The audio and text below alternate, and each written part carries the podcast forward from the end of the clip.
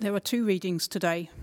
The first is Psalm 100, which is on page 577 of the Church Bibles. Psalm 100, page 577. Shout for joy to the Lord, all the earth. Worship the Lord with gladness. Come before him with joyful songs. Know that the Lord is God.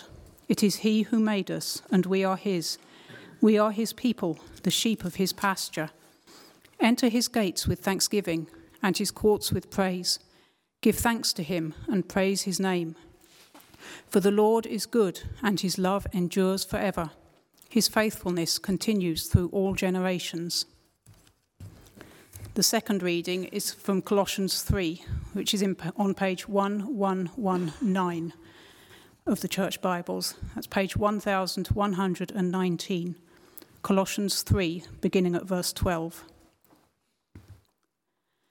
Therefore, as God's chosen people, holy and dearly loved, clothe yourselves with compassion, kindness, humility, gentleness, and patience Bear with each other and forgive one another if any of you has a grievance against someone. Forgive as the Lord forgave you. And over all these virtues put on love, which binds them all together in perfect unity. Let the peace of Christ rule in your hearts, since as members of one body you were called to peace, and be thankful. Let the message of Christ dwell among you richly as you teach and admonish one another with all wisdom through psalms, hymns, and songs from the Spirit, singing to God with thanksgiving in your hearts. And whatever you do, whether in word or deed, do it all in the name of the Lord Jesus, giving thanks to God the Father through him. Dear God, I pray for Bill. I pray for the words that he's going to share with us. I pray that they uh, will shine a new light um, and a new interpretation, perhaps, on, on the Word of God that we've just read. I pray that um, uh, I pray that we'll all be able to take home a really important message from him today. Amen. Amen. Thank you. Thank you.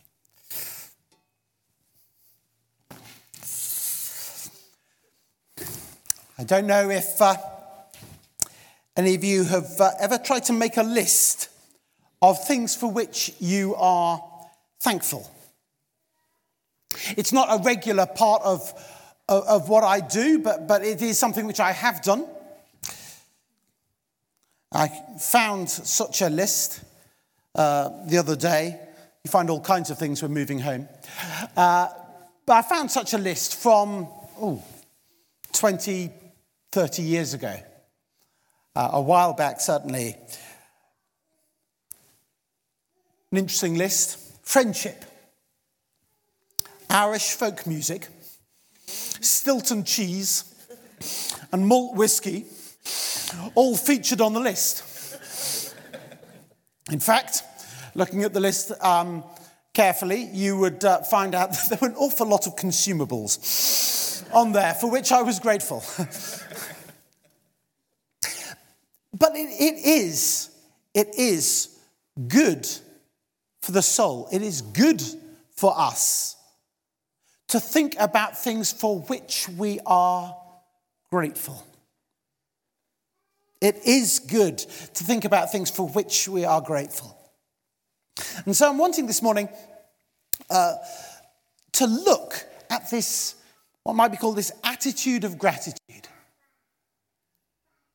this thankfulness, and how, how, how rich and important it is in our relationship with God, but in our lives.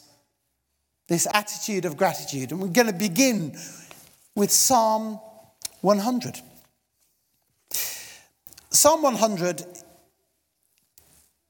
is kind of, it's only short, but it has lots of instructions and lots of what I might going to describe as, as foundations, as reasons and fuel for those instructions. What does Psalm 100 tell us to do? It tells us to shout, worship, sing. It has in this psalm this, this sense of an explosion of praise and thanksgiving to God. and this explosion of praise and worship. And it says, you know, shouts for joy to the Lord, worship the Lord, come before him with joyful songs, and know that the Lord is God. Saying, on what basis are we praising him? On the basis that he, our God, is the one true God. And it continues, goes on, enter his courts with thanksgiving, his gates with thanksgiving, and his courts with praise. Again, instructions. And on what basis? For God is good, his love endures forever, his faithfulness continues through all generations. So, what we have is, is an invitation, or more than an invitation, a command to praise, to give thanks, because God is good. And it says,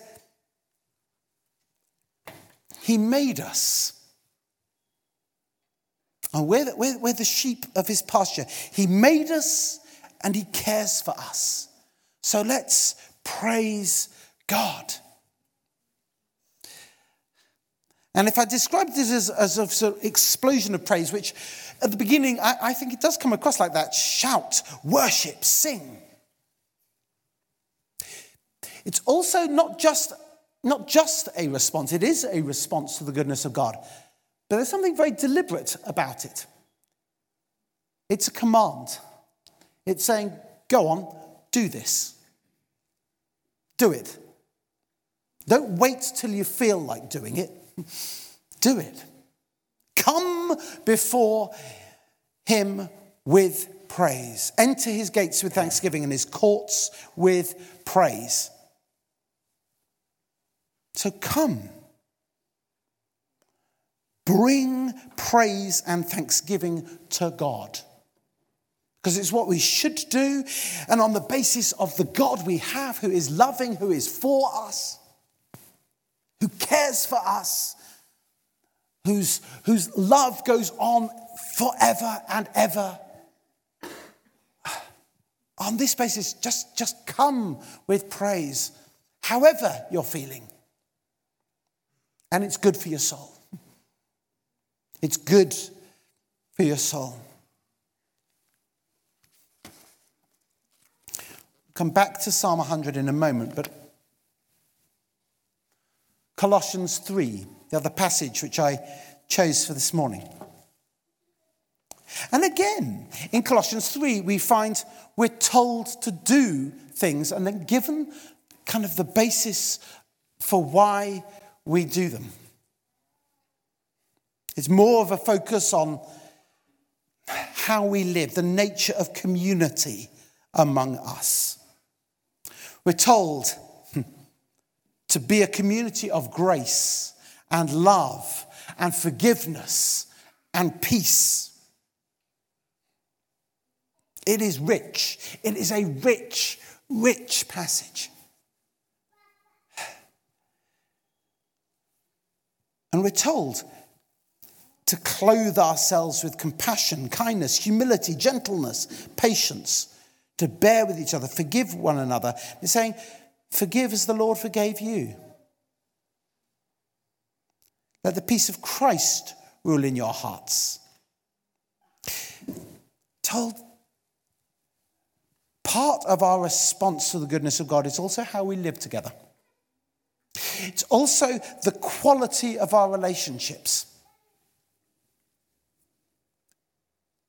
It would be a huge tragedy which has befallen other church communities to have lovely buildings and an ugly church.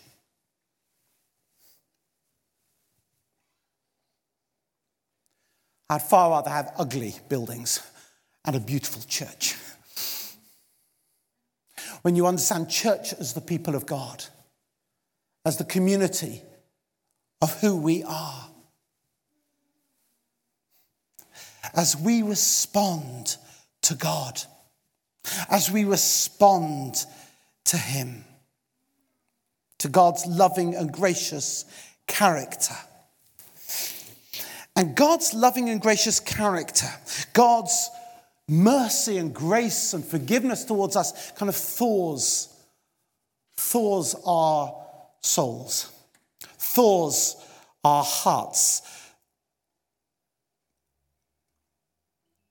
But then we're called not just to be thawed and freed, which we are, but also then to, to reflect back the character of the God who has freed us and who has thawed our hearts.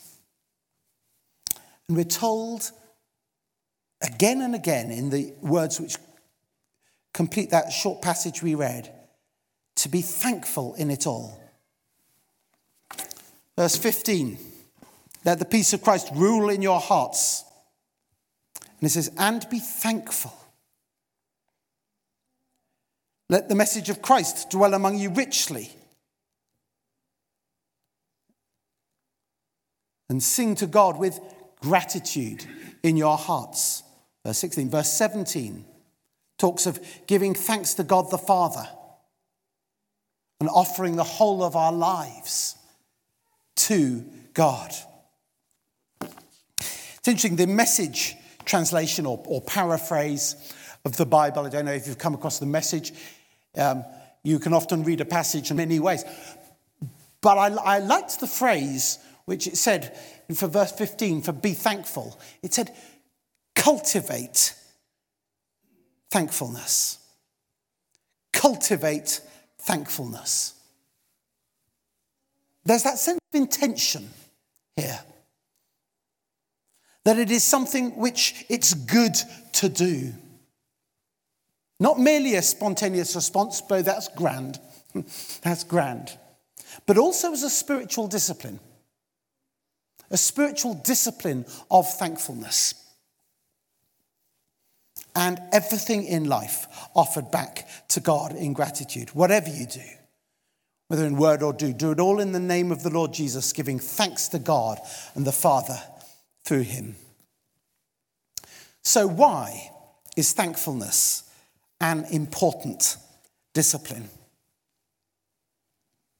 An important attitude of the heart, which is kind of nurtured by pondering on the great truths of God's character and what he's done for us, and responding in song. Actually, both Psalm 100 and Colossians 3 speak about kind of expressing these things musically, actually, in song. Not the only way, but actually, it's commended uh, singing to God. Well, I want to say there are two particular things which I'm wanting to, to draw, draw your attention to in thankfulness and gratitude. One is that, well, I mean, it's just, it's just right. It's just right to give God thanks and praise. But it reminds us of who God is and our dependence on Him. It reminds us of our dependence on Him. God is God. He created us. Psalm 100, verse 3, particularly. Know that the Lord is God. It's He who made us. We're His. We're His people, the sheep of His pasture. We're reminded who our Maker is hmm. and that we're utterly dependent on Him. There is a story told of the uh, British Prime Minister Benjamin Disraeli that uh, somebody was uh, talking of him and said, uh, He's a self made man. He's a self made man. And uh, his political rival responded, And doesn't he worship his creator? Not in a good way. If we think that any success we have is down to us, then we can get desperately puffed up and full of ourselves. But if we realize actually we have nothing except God is gracious to us and gives to us, it stops us getting too puffed up. Hmm. Thankfulness actually helps to nurture humility because we remember who we're dependent on. It's one reason why that is good for our souls. I'll give you another reason why it's good for our souls. And that is that thankfulness also reminds us of our own importance. Hmm? What have I just said? It actually reminds us that we matter to God. We're not important in ourselves, but the creator of the universe loves us. Oh, that makes me important. That makes me able to, to stand up straight in a world. God loves me. He cares for me. He provides for me. Gratitude helps us to stop getting puffed up, but it also helps us stop getting ground down. Isn't that clever? Isn't that clever that it can actually help anchor us from two opposite and really unhelpful and destructive tendencies? To think we're the center of everything or to think that we are nothing. And neither is true, and gratitude helps to anchor us, a bit like a spiritual thermostat stops us getting too hot or too cold in how we see ourselves. We are the beloved children of the God of the universe on whom we utterly rely. And thankfulness just reminds us, it puts us back in that place. I'm going to suggest that thankfulness is good for our mental health. It's good for our spiritual well being.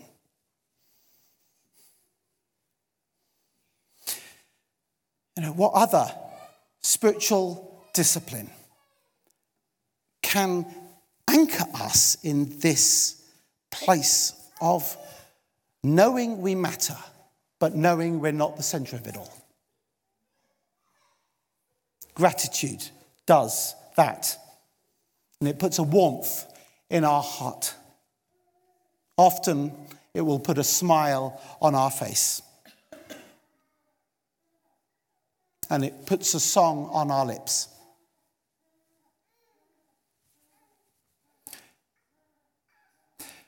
I'm not saying that it is guaranteed that if you give thanks, all your anguish within your soul will suddenly be sorted. But I am saying that it is good for your soul. It is good for your soul. It's good for your spiritual and mental well being to give thanks to God. Let me read Psalm 100 to you again. Shout for joy to the Lord, all the earth. Worship the Lord with gladness. Come before him with joyful songs. Know that the Lord is God. It's he who made us, and we're his. We're his people, the sheep of his pasture. He's the good shepherd. That's my adding in. Enter his courts with thanksgiving, his gates with thanksgiving, his courts with praise. Give thanks to him and praise his name. For the Lord is good, and his love endures forever. His faithfulness continues through all generations. Amen.